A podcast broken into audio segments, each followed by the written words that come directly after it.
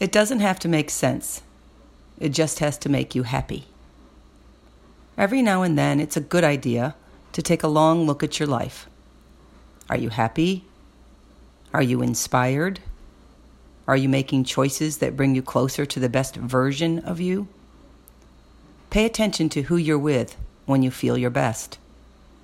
Then be with them. The worst thing in life isn't ending up alone, it's ending up with people that make you feel alone. Pay attention to what you're doing when you feel your best.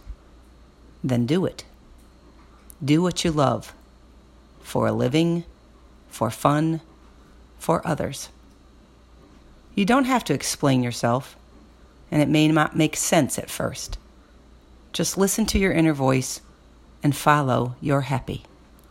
Life is too short to waste time, and luckily, it's never too late to start living your best life. Be with those and do things that make you happy.